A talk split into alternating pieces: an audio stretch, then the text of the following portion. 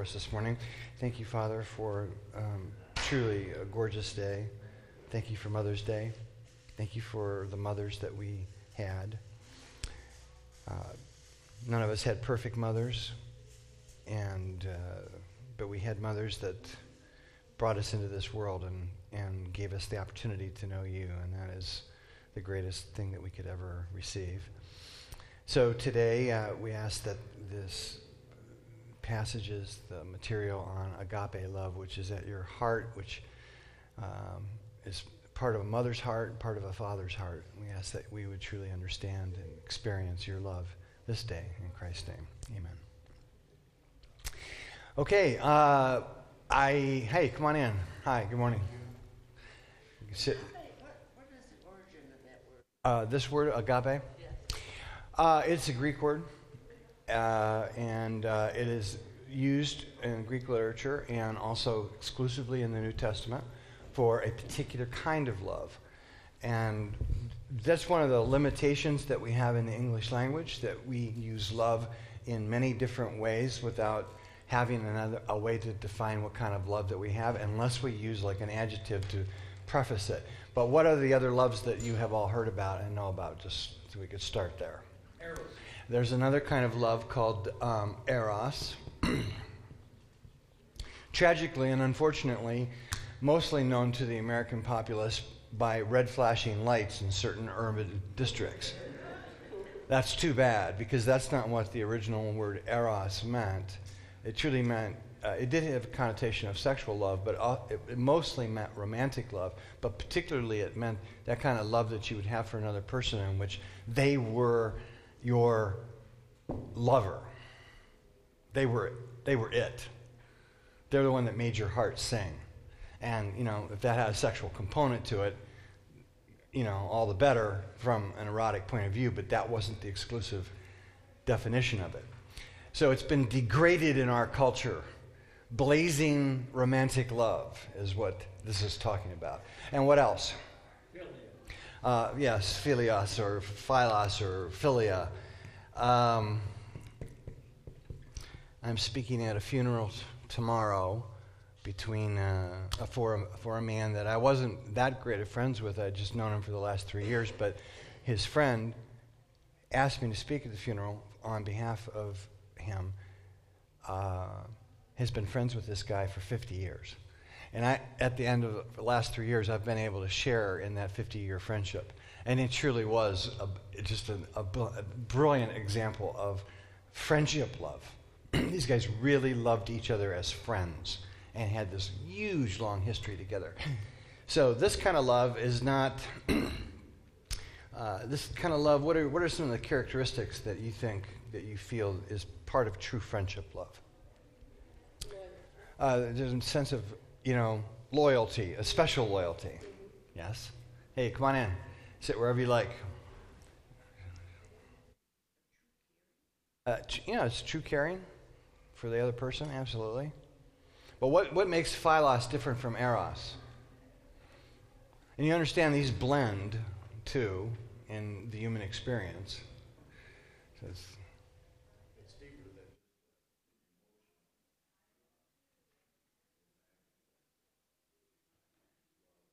Okay, so true friendship love isn't just rooted in the emotions. It's not just rooted in the emotions, it's deeper. It involves loyalty, true caring, uh, starting moving towards family. But now that you bring that up, there's actually even a, a, a familial, brotherly, or sisterly. But you brought family up, Judge, so now we have um, this Greek word that the Greeks used to refer to that particular kind of love that you feel exclusively for people that you regard as your kin. so, you know, uh, one of the great lines of uh, Brother, Where Art Thou? You see that movie? I got to do for my, I got to do for me and mine. I love that. I got to do for me and mine. So that notion of mine is all bound up in that. So why do you love that which is mine more than other people? What's that about? Why do you love your own, what you perceive to be your kin? I mean, after all, aren't we all related? Aren't we all in the one big family of God? So why do we make that distinction? Why do we call some mine and then we call other people the other? The others. You're not, you're not part of mine. Why do we do that? Do things in common Yeah, like what? Oh, not necessarily. Not in not in uh, family love. No, in fact, uh, you can talk to therapists and ministers. The, the worst times of the season for them are what? The holidays. Just uh, because all the unresolved conflicts that are buried in families now get uh, exposed, and we're all supposed to get together for that special day and feel all warm and familial, and it doesn't work out that way because a lot of baggage is still there. But having said that, keep thinking about it. What, nevertheless, we still show up. Why do we do that? Aha! It's a genetic thing. Sure, it is, of course. And on one level, these, these are the people that are the closest to you on the genetic trail. I mean, it gets down to the, just something that simple. Because if people were really honest, I mean, if you were given a choice, like when you turned 18, okay, out of the 27 people in your extended family, how many of you want to ratify this relationship and continue it on? What do you think the score would be? I mean, wouldn't that be a shocker? Okay, here, this is to notify you that yes, that for the first 18 years of my life, you were a family member, but from henceforth, we're not. And you're just going to be like somebody else in the world. You did. I'm sure people. Do, I, I'm sure people do it, but but, but it's not a it's not a common thing. That's the thing. So what makes us continue these relationships that sometimes may not really be that fruitful, or may be fraught with a lot of pain? Because like when we move over here, when we we talk about the you know standard definitions of friendship, friendship is what? At its core, what do you? I mean, I have loyalty and all that stuff, but why do you become friends with certain? Yes, why? Yeah, because you just like them.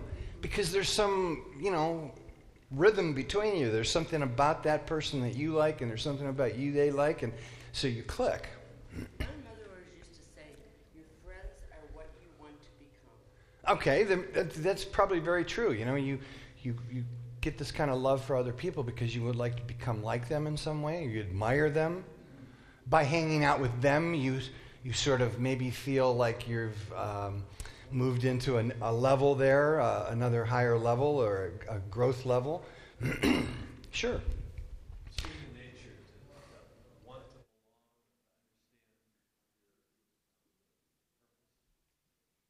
Uh, yes, and uh, you're suggesting what? That Storge is like the nest, the original uh, place where you start, you know, getting those foundational lessons about who you are as a human being and all of the great. Even if the, even if the answers are wrong, I mean, I, I was raised by a grandmother that told me that uh, everybody had a soul, and this is how I visualized it. It was like a. She said it was kind of like a white blob, and she told me every time that um, you did something wrong in life.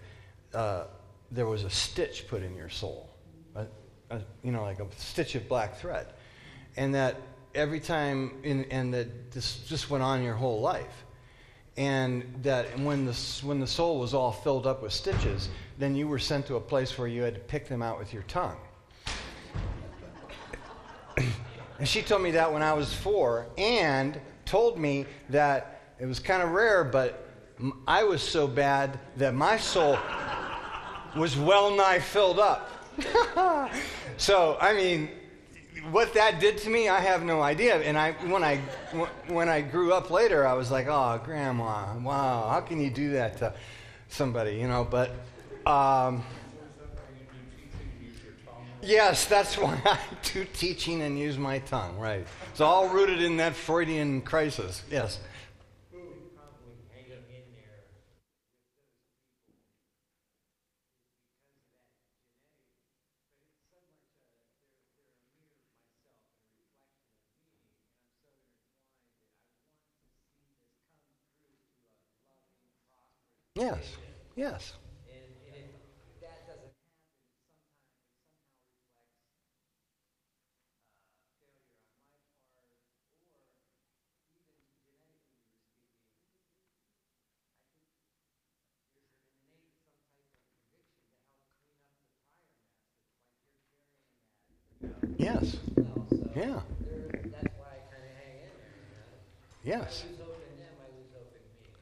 That's a great way of putting it. Um, we're all in this together. Thank you for sharing that. And, you know, I think that the, God is working through all, all of these different loves. But now to get back to my friend's question who left, uh, which is fine, she had to go. Uh, this, then, is the fourth word that the Greeks decided to use uh, for another type of love. And then the apostles uh, took this word uh, out of Greek culture and said, we're going we're to reserve this word when we talk about God's love. Now, Dave has some extra copies. Who needs? I've got one left now. Is it, does anyone need a copy? Anybody else need a copy? That's okay. I'm going to make a few more. Okay. So the apostles then, using the, the, the predominant language that they had available to them in that day, which is Koine Greek, common Greek, spoken all over the Roman Empire. That's why they used that language.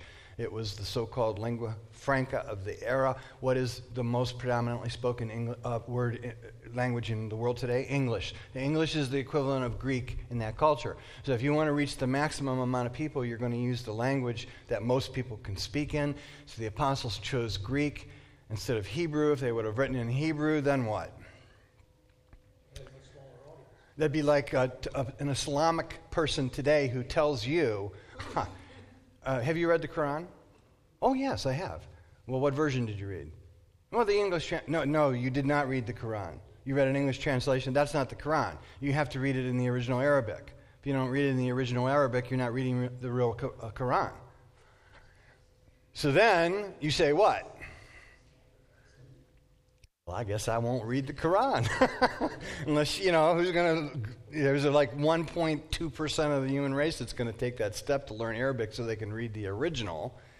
So the apostles didn't use that technique. They, they went common and they grabbed this word out of Greek literature and said, every time we talk about God's love, we're going to use this word. However, the problem that we have is if you go back into history, into Greek literature, and exclusively try to define agape that way, you're going to miss their point. What they actually do is take a word that exists and then infuse into that word uh, Christological meaning. In other words, they bring their own theology and stuff it into the word, then start using that word with the theology stuffed into it. So this is not just as easy as going back to some sort of a Greek dictionary and say, okay, well, how did the ancients use the, the word agape? And you'll find a lot of interesting and cool stuff if you do that. Uh, they used it for the kind of special love, sacrificial love that some humans are capable of, that is like altruistic. Altruistic. How many saw Great Gatsby? Aha! What happens when Nick tells Gatsby he's going to do this thing for him, bring his cousin over to the cottage, and blah, blah, blah. And, and then Gatsby's like getting his mind blown, so he's like, oh, well, you know, hey, I know somebody in the stock market, and I can do this and this and this for you. And Nick Carraway says, what? You, don't have to do anything for me. What? Just, I'm just, it's a favor. And Gatsby goes, a favor? You know, because he's been operating in the quid pro quo mode all of his life. I do this for you, you do this for me. That's how the world works. Here comes some guy that says, I'm just going to do something nice for you because it's a nice thing to do. And he can't process that. Okay, now, now we're starting to get towards what agape is in the ancient Greek, Greek literature. However, there's a lot more that went on with this word when the apostles took it over, and that's our task today. Okay, so before I go any further, Could you talk a little bit, I'm taking advantage of having rescued the microphone. Could you talk a little bit about the end of John where uh, Jesus asks Peter to love? And Yeah, in the there's two an- different shades of it. yes, let's do that because it's kind of fun. Uh, she's talking about John, the last chapter of the Gospel of John, and we'll get the precise verses for you.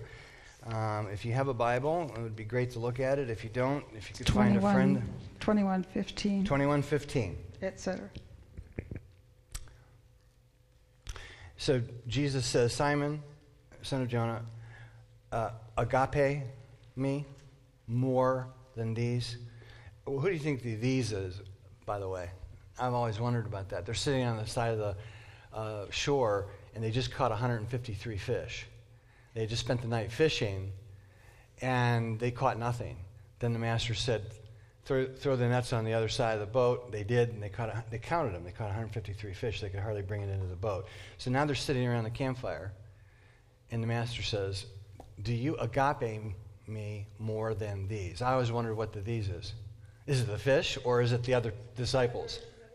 Yeah, I don't know.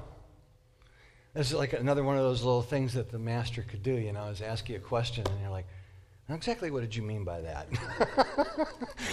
uh, yes, it could have multiple meanings. I don't know the answer, but, but to Susan's point, the qu- first question to Simon is do you love do you have this kind of love for me more than whatever else the object is that he's referring to?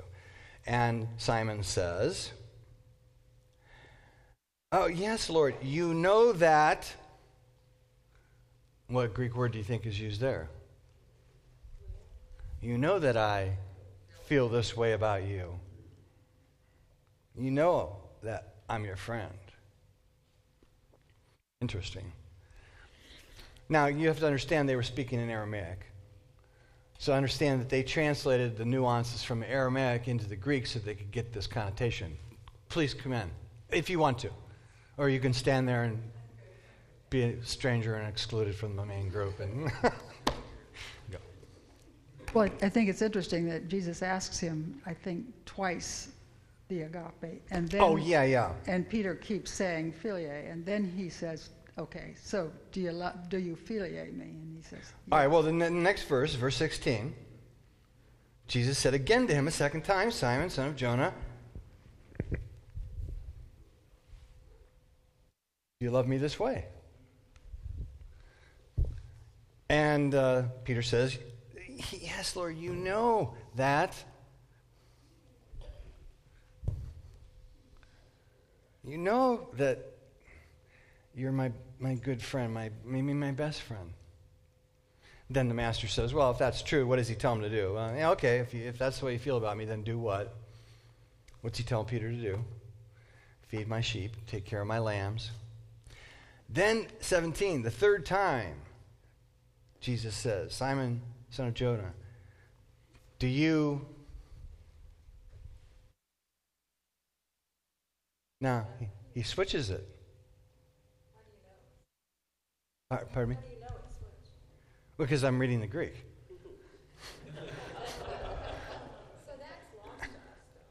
I'm sorry. This is why I'm not trying to be some pedantic professor up here. The reason that I'm unpacking all these words and all this is because words have meaning attached to them and they use them in particular and specific ways. And if we really want to understand what they're talking about, we have to understand what the meaning of the words are. Yeah, I'm just saying. Yeah, it is fascinating. They're, they're doing wordplay here. So then Simon, well, what, what does the text say? Uh, how does Peter feel?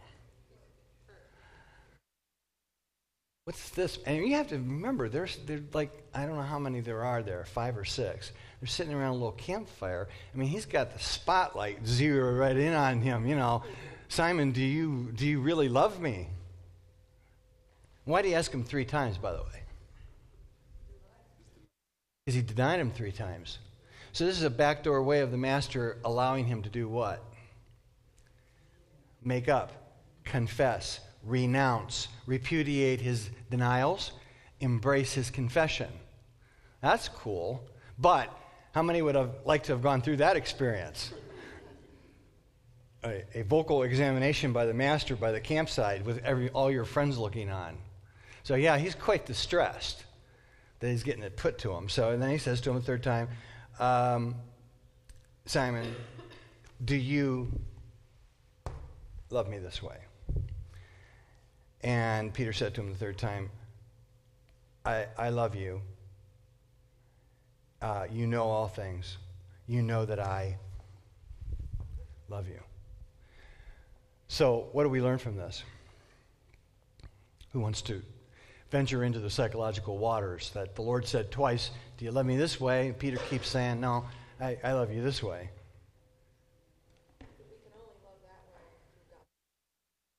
Okay, maybe this is outside of Peter's then current range of experience. Like, this is the highest thing he can say. Like, if you really get into teenagers, if you like teenage culture, at some point in their developmental existence, what happens to them? Friends become more important than family. You, you know this, right? I mean, you, the family's still there, but this is the driver. And so that's where Peter's at right now. He's a spiritual teenager, and he's really saying the best that he can do. I, I really, you're like my best friend. Yes, of course. I give him credit for being able to be that honest about where he is. Uh, yeah, um, yeah, absolutely. I mean, it, it would be dangerous to take this text and stuff too much stuff into it. But I mean, if he understood what this word was supposed to mean, and if he understood what this mean, word means, then we could translate this conversation like Peter sa- or Jesus saying to Peter, Peter, um, do you love me with an all-consuming sacrificial life that, love that would cause you to give up everything for me and do everything for me and put me first above all things? And Peter would, his response to that is, uh, hey, I, I like you, dude. uh, and then he says, well, okay, uh, well, then if you like me, then, you know, do these things. Now, let me ask you again. Do you love me with an all-consuming, self-sacrificial love that would cause you to be giving up everything for me and put me first above all things, and I would just be Jesus, Jesus, Jesus, and totally in love with me? And Peter says, I, I, dude, I like you. You're my friend. I mean, yes. Can you imagine? Do you see this conversation going on here? Um, and I, I agree with Susan. You know, I mean, you can only say where you're at. You, he could have said what we tend to say as humans. Yes, of course, I love you with an all-consuming love. In fact, didn't he have just said that a couple of days earlier when he told the master what? What did he just learn over the last few days? The master said to him, know, uh, you're going to deny me. And Peter said, Well, I'll never deny you. Uh, I'll, go to, I'll go with you to death. And then when, the, when, it, when it came to it, then what happened? He denied him. So, I mean, Peter's being, Peter's been, as Jesus said, he's been sifted by Satan. He has been sifted to the core of his consciousness. And he realizes now, yeah, it's really easy at the campfire to say, Yes, I will go with you unto death. then, when the point of uh, time comes, you find out, um, I like you, but, um, second, Philia?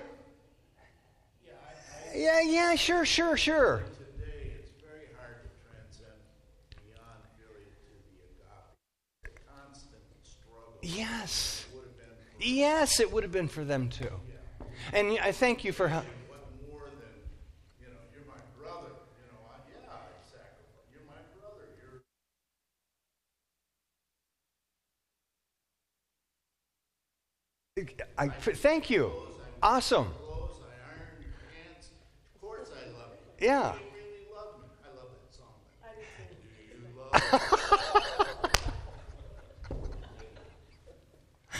And that's great. I mean, thank you. That's exactly what's going on here.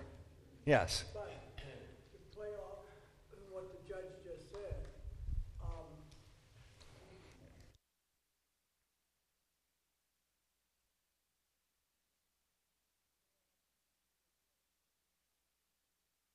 love you, but, uh, if the,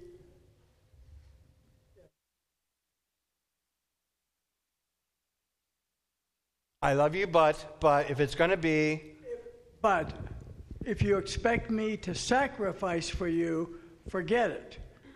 In other words, if I'm going to get arrested and beaten up or killed, that's too much. okay, but all of these require some form of sacrifice, right? I mean, if you have a family, there's going to be sacrifices. Uh, you, you get involved in a romantic relationship, Yeah, unless the woman's really been straightened out, there's always going to be a lot of compromising. Sorry, now that really was the biggest joke of all time. I just want to make you laugh on Sunday morning. Not being. I know, I know, I know. I, I'm sorry.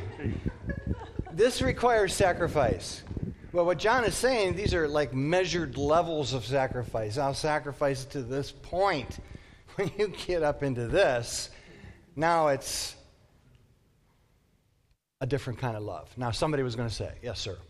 But, but do, doesn't it seem just a little bit out of character that the master responded with a command of works of service rather than saying, come to, the, come to my father and you will understand? You know what I mean? He didn't go into a spiritual teaching, he gave him a command of service. Thank you. Now, if we put this little, these are called pericopes, these little stories. We put this little pericope of the uh, encounter on the beach with the fish and the interaction between Jesus and Peter in its context. This is somewhere within that 40 day period in which the Master is episodically appearing to them. Prior to that was the crucifixion. The night before the crucifixion was John 13 through 17. And they have this Passover dinner in which the master tells them all of that stuff. He tells them things like, you know, I have so many more things to tell you, but you can't handle it right now. Uh, but believe me, you're going to get your mind blown because God's going to come and live inside of you, and I'm going to come and live inside of you, and the Spirit's going to come, and He's waxing on, and these guys have already had four cups of wine. I mean, come on. so, did they get what he was talking about? I study this passage with modern day Christians all the time. We sit there with a text, it's all the lights are on, no wine, and we can't even get it. I mean, it, this was mind blowing for them. So then they go through this whole experience, and Jesus is still leading them up to there has to be this 50 day period, right? Because on the 50th day, what did he tell them? In that day, he keeps telling them, in that day, something's going to happen. What happened? Yes, God, the Holy Spirit, and the Father and Jesus came to live inside of them. But this event is still prior to Pentecost. So they're still not fully illuminated. And even then, I mean, you can go all the way to 49 AD just because they received this full experience of God's love there. It doesn't mean that they were perfect because you go to 49 AD and read Galatians chapter 2, and you find out Peter really messed up again because he started smuggling the doctrine of works into the doctrine of grace. And he and Paul had a little altercation about that. You can read about it in Galatians 2. So don't, don't get the impression that the Bible is naive and says, oh, hey, all you got to do is have a cosmic experience with God's love and then you'll be perfect the rest of your life. I mean, there are some theologies that teach that. But you guys mostly are Presbyterians. and Presbyterians have always said what? We're so wicked that we can't conceivably agree to the notion that any human being could ever be perfected in this life. Now, you can have cool cosmic experiences, but you're never going to be perfect. Is this, did I do a brilliant job of, of reducing Reformed theology on that topic, David? No, I did not. I'm, I'm trying to grow into it. Okay, so what's the point? That uh, he was not yet ready then. Then he has the Pentecost experience, and then they start getting moved into the experience of this. And they didn't learn about agape love by going back to a Greek classical dictionary and say, hmm, if we want to talk about the love of God, what word should we use? They didn't do it that way. They had these cosmic experiences of God, and then they went through the available vocabulary and they said, well, that's not going to work because agape is bigger than our experience of storge, and that's not going to work, although they sometimes do use erotic imagery, but they say we can't use that exclusively because people will think we're a pagan um, uh, prostitute cult. And we just can't use that because it's not big enough. So then they grabbed the only word available to them, and then they started stuffing their theological experiences into that word. So now what we have to do is figure out well, what did they mean when they use this word? Yes. It's, uh, It's fascinating and, and it might not be of interest, but made major note in my heart and mind as you were explaining, you know, just what you said. They basically had to redefine agape. Yes, I- they okay. did. Uh, as we believe, these men were ordained by God, followers of Christ. Um, they took this, they redefined the word as followers of Christ, which would be ordained. It's almost, it brought life to that word. Yes, It- it, it took everything that was good about the word in the past and breathed new life into it, breathed the living God into it, made Right, it, it really almost come. became a breathing. well, you you know- you're anticipating exactly where I want to go, so can I just follow your lead? Please. I want you to go to 1 John chapter 4 and find the, the ultimate definition of agape. John gets around to defining it. I don't know if you've read John enough to realize that his writing style is different from Paul's. Does anybody, would anybody agree to that? Uh, John's writing style is um, simpler and more direct, and he likes to define things. John is big on defining. He'll say, This is what sin is. Sin is breaking the law. Uh, this is what God is. And, and he tells us. So when you get to uh, verse 8, what does he say? He gives you a definition of God.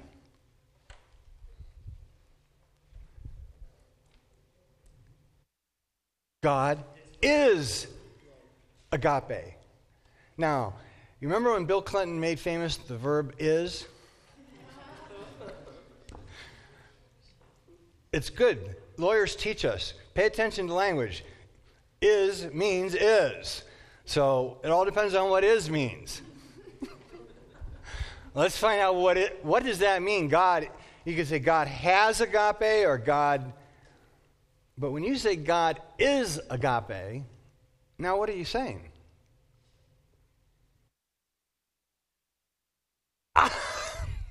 agape isn't a uh, it's not a thing. It's not a quality. It's not a um, it's not a commodity. It's not something that you, that you as humans can possess as an impersonal thing. What is it? I misled you with my question. Whoa, whoa, whoa, wait.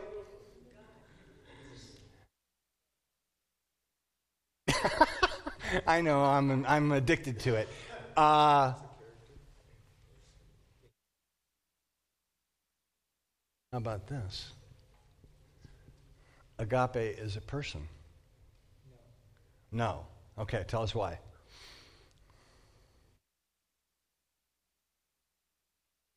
Okay, ask your question.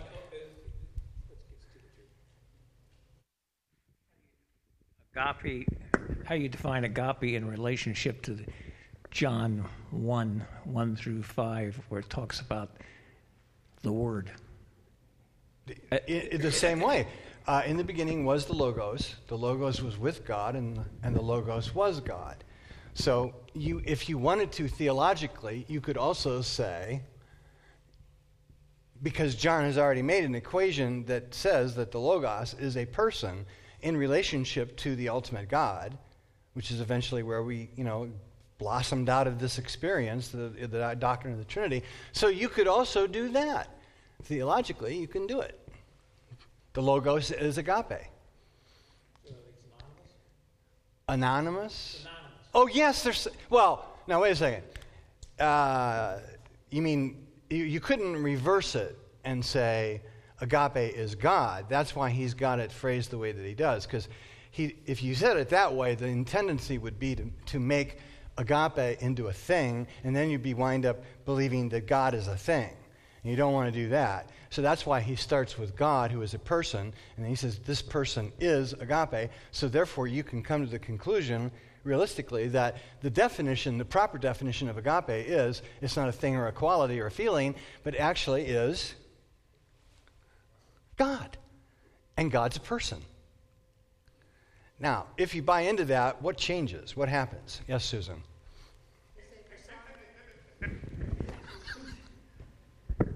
if you say personification, does that change anything? Uh, it does, because personification is a literary technique when you take an abstract quality and you, and you make it into a person so that other people can relate better to the quality. So, for example, go to the book of Proverbs, chapter 9, and you will see the classic Older Testament example of personification. Uh, in fact, two personifications. Uh, find there the Cheater Bible headline, and what does it say that this chapter is about? Proverbs chapter 9. Let's get a modern version, and let's get. You got an old school? Wisdom's feast. Uh, well, st- what does yours say? Invitations of wisdom and W- invitations of wisdom and folly. And the way that the author does this is he describes wisdom as a woman and folly as a woman. Notice it's not an anti female thing, it's just you could have done it the other way too. You could have done male both ways. But there is these two women, one's called wisdom, one's called folly. They both make their appeals to the human race. And it's a very poetic thing. It describes wisdom as having a house. She goes out to the street. She calls to the children of men. She says, Come to my house, eat. I have wine. I have meat. I have a really cool place. You can hang out and get your head blown open. Then the other woman says, No, you should come to my house. That woman is called foolishness, folly. And she takes people to her house and gives them scraps of bread and water, holds them in captivity, and winds up corrupting their souls. Now, how many of you think there is actually a, it would make a great rock song? In fact, I actually put this song to music. Uh, I, j- I, put, I put this passage to music. I, I, you don't like rock music. I, I know. That's why I don't sing it. Yeah. Okay. So the point is what? That uh, do you think there's a, a, a woman named Wisdom that sits somewhere and actually calls to the children of men?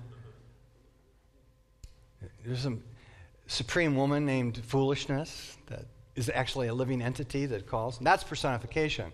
So if you, but you can imagine going over to a really wise woman's house and she's like very beautiful, like something out of uh, Lord of the Rings, like Galadriel. You know, she comes down in her white gown, just blows your mind with her wisdom. You can imagine that happening. That would be cool. And then you can go through that picture and get back to the notion that God is wisdom. Yes. I, I have a question. Oh, yeah, go for is, is our struggle here because you're saying that agape is a person, and then we then are saying, is God a person? It might so be. Is It that, could be. Thank is that the struggle because we are not used to saying God is a person? Thank you. Okay.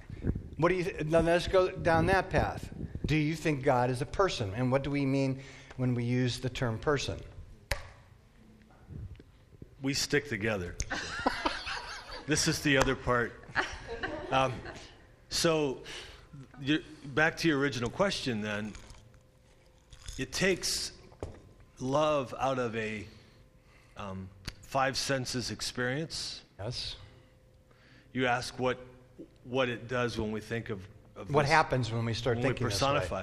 It takes it out of a human nature's senses experience and puts it into a spiritual relationship f- uh, phase. Um, What am I trying to say? Mm-hmm. With with a spirit being, with a being who is a spirit, God, and that being is a person. And that might maybe if I use the term being instead of person, because when humans use the term person, they almost always refer to humans. You don't really speak to your, about your dog as yes, my dog is a very interesting person. Uh, why don't we do that? Because we don't think that they are persons. So maybe that's wh- where the confusion is. What if I say, uh, God is agape, that means agape is a being?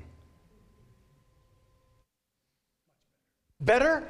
Good. I mean, this is great because I learned. Like in the little chapter that I wrote, I actually go in there and I try to explain what, what we mean by person. But I mean, I, I'd be happy to amend it if it, if it clicks better. Yeah. Okay, now go ahead, sir. Uh, farther up, it says, uh, Farther up. uh, love comes from God. Yes. So uh, instead of having, it's kind of like a m- word's missing, God is a source of love. Mhm. And it, it's a, he's what originates, where, where love, this love originates Yes. from. Right, right, right. Yeah. So I, they're not contradictory.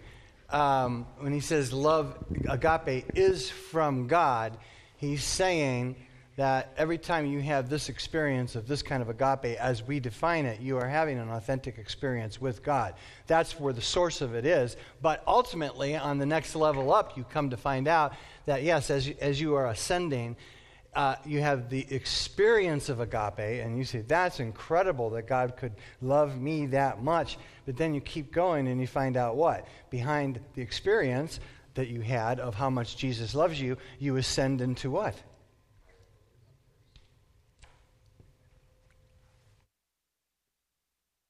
You ascend into the being that is agape. Does that make sense? So they're both true. One's just at, at that still level of experience that love is sort of like an experience or a thing.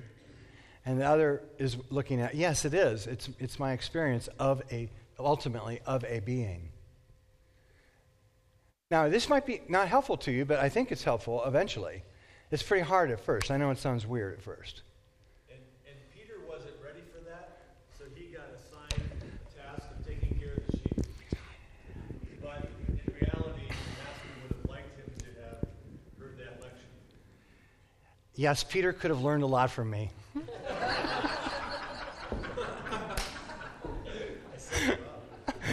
um, Do not stand too close.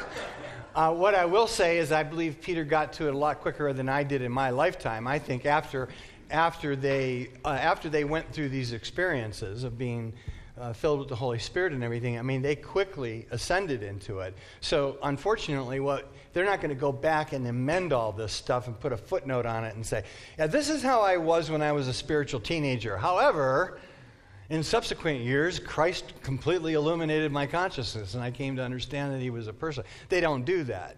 They leave it there. Why? Why do they leave all their flaws and foibles and. So you can see the difference so that we can see them stumbling through the progression. And in, in their stumblings, we can see our stumblings. We're all stumbling together in, into this notion of the height of what God is. Yes.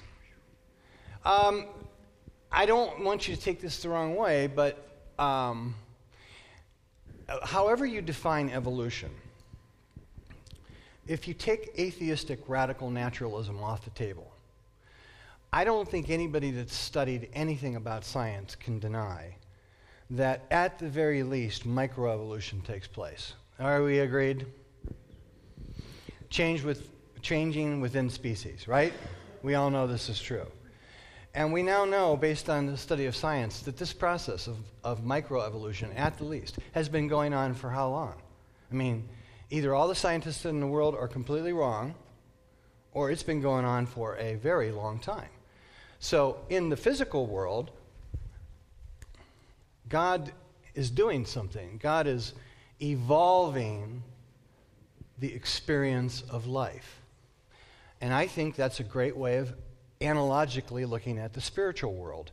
We are evolved and we ascend into higher and higher abilities to understand and experience God as we keep going. And what the Bible does is show us the, you want to call it the levels. I, I don't want it to be thought of as superior, but it would be no different than taking in, in this level do you think and believe that humans are uh, higher on the chain of uh, evolution, of development, than chimpanzees? Yes or no? Good. I spoke at Massillon Library last night and had a great conversation with a young lady that told me, no, chimps are the same as humans. We're all the same. And it was great. I mean, you had a good interchange on it. Um, but, you know, no, they're not. They're, they're, at, a, they're at a different level than we are. Uh, I'm not saying that we're, I'm not saying that we're uh, better than them in the sense of that we have the right to do anything to them, but we're a more advanced, evolved life form. Agreed? Please? so, in the physical realm, there are more advanced life forms. In the spiritual realm, there are more advanced life exper- uh, spiritual life experiences. And so, what the Bible does is take you on this spiritual evolutionary journey from one stage of love into another until it finally blows your mind at the end of the Bible with this revelation. Yes, yes, yes, we've been talking about all this, experiencing all these things, and using agape as a thing, as a quality. But now we're going to blow your mind even further. The, the fundamental being of the whole universe is the fundamental being of the whole universe is agape love. That's, that's who God is. Now we have one. No, Jack was first for sure. Oh, he's got the mic. All right, one, two, and then three. Okay, I'll try to be quick. In case I haven't alarmed you already, um, God is agape. To me, seems to mean to shut off my mind and engage in silent worship. For example, if God is agape and you elect me president, I should turn all of our nukes over to North Korea. Okay? Love your enemy, do good to them. On the other hand, it also means God is coming at the end of time to slaughter, kill, murder. Now, do I understand that? Not even close. So the response is fall flat on my face with my mind turned off in awe and wonder. Well, uh, how many of you have Go this? ahead, John. I want to hear this. How many? How many of you have this chapter uh, that that is from the book? If you could find the page three, the very first page, there's this text that is from the book of Ephesians. And I bolded one um, section in it just to highlight this concept. Uh, going, I'm going to read that and then we'll talk about, try to synthesize what John said with this. I pray that out of God's glorious riches, are, are you all with me? God may strengthen you with power through God's Spirit in your inner person so that Christ may be experienced in your hearts through faith. And in this love, being rooted and established. Now, he's talking about agape all the way through. So let me am- amend it. and in this agape, being rooted and established, that all of you may have power, together with all those in Jesus, to fully experience how wide, long, high, deep, and to know experientially Christ's agape. Not our agape or what we think agape is, or our definitions, or our dictionary definitions of it, but actually the way Christ really is. He's saying that we can experience that. That does what? Surpasses knowledge. So, John, I don't know about turning off the mind completely. Uh, I spent a portion of my life doing that with the aid of LSD, and there's some weird places that you can go when you stop using your mind. No one else need comment on that. I'm just telling you that, that that actually was a mantra in the 60s. Turn off. Turn off your mind and just go into some sort of Well, no. We don't want to do that, but you want to accept the fact that this at its highest is a being, is a personality, and the experience of it surpasses what? Our pea brained knowing of it. But so I don't want to leave, I don't want to shut my mind off, and I don't want to leave behind all this, but I want to go into it at the highest level that I can and accept yes, I'm finite, and I'm engaged with the infinite God who is at the core of God's being agape love. That's pretty exciting because now it takes the pressure off me. I don't have to define everything. I can experience God. But at the same time, I'm still a human, so I still have to know some stuff. Yeah. Right? Uh, yeah, right. John, is it possible to superimpose all of this uh, with the concept of kairos? Uh, that the transcendency issue is, is part of what you're talking about. Yeah. Now, Jack is going back to uh, an idea about time. In fact, Jack, that's really great that you brought that up because I can use the original diagram here.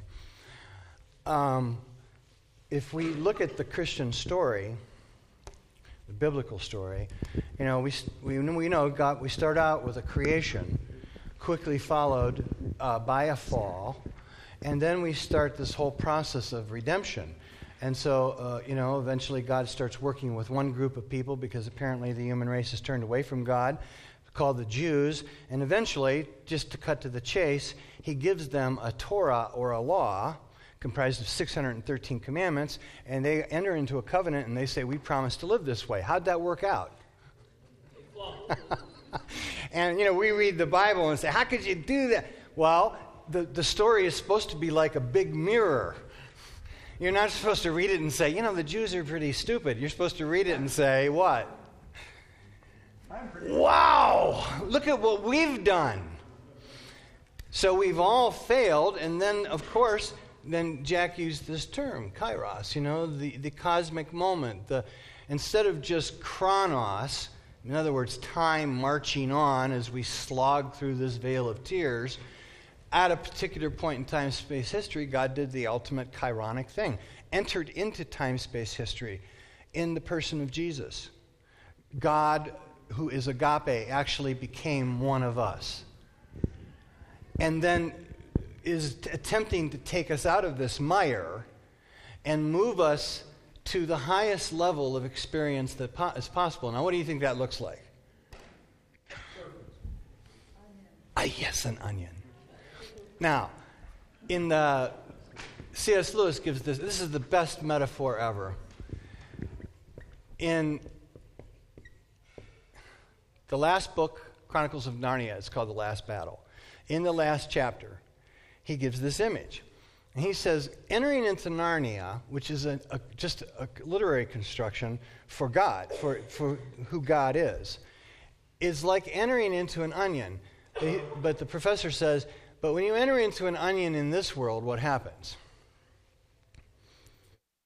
It, it gets uh, smaller until you get to the, the actual finite center of the onion. But he says the cosmic onion, which is God, is reversed the deeper you go into God, guess what? The circles don't get smaller. What happens? They get bigger. So there's an infinite expansion. That's why people that think they're going to be bored in heaven after a million years are missing the point. It, it's not going to be a static experience, it's going to be an in, eternal progression into God who is agape. So that, yes, that's it. This is the chironic moment, and God wants us to now go here into this experience, not linger back here. Uh, worrying about ethics and quoting, you know, what's the greatest commandment? Love your neighbor as you love yourself. I'm sorry, that's not true. It got amended, it got a footnote put on it. What's now the greatest commandment? Love others the way I have loved you. What do you think is easier, to love others the way Jesus loved us or to love others as you love yourself? This was a stage. Now Christ has amped it up. And you get to this place, and Dan, this is your question. Well, now, why is he going to give us this assignment? I want you to love everybody with agape. I want you to let me, who is agape, go through you to other people. Why would he give us something that we can't do?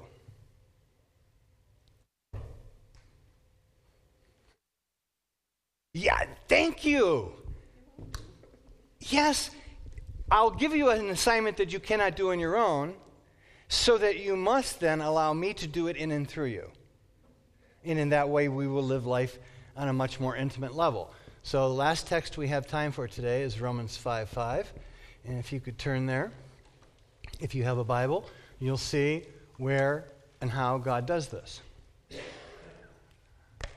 God does something for every person who is in Christ. Uh, who has the text that could read it for us briefly?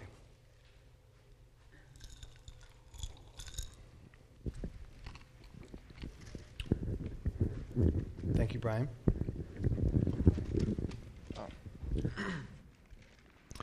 And hope does not disappoint us because God has poured out his love into our hearts by the Holy Spirit, whom he has given us.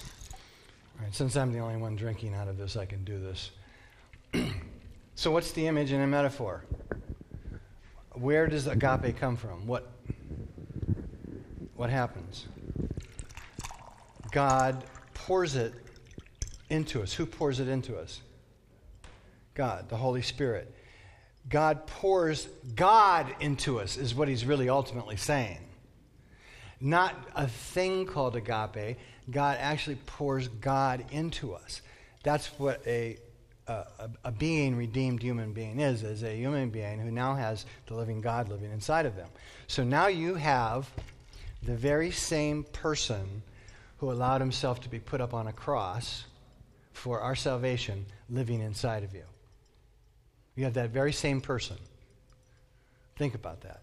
So when, when people come into your life, that you say, uh, not only do I not love this person, I don't like this person, then every one of us has that choice uh, all the time. We can try to muddle through and deal with it in our own natural abilities, or we can say, okay, uh, that text that we just read says that Christ demonstrated his agape for us in that while we were yet sinners, Christ died for us. So Christ died for the worst of us. So he, Christ had the capacity to look at us and look at us the way God does and love us despite the fact that we are not very lovable.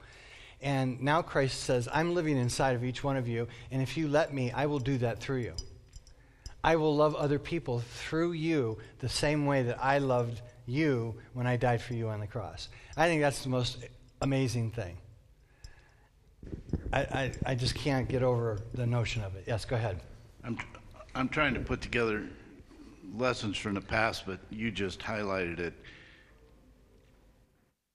I am agape with a small a.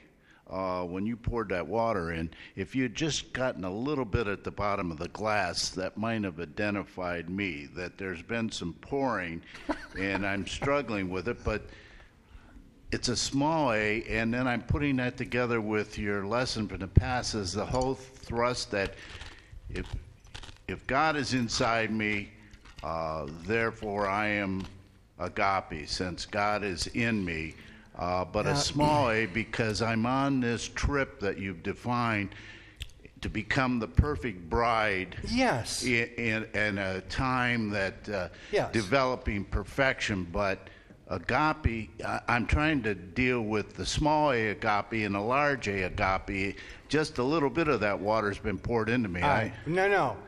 All of it's been poured into you, but here, all analogies break down. My professors always said, don't make them walk on all fours, which meant don't, don't push them out to the snapping point. They always break down.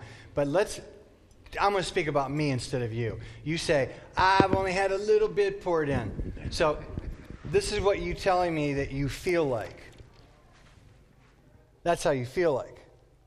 But it isn't true.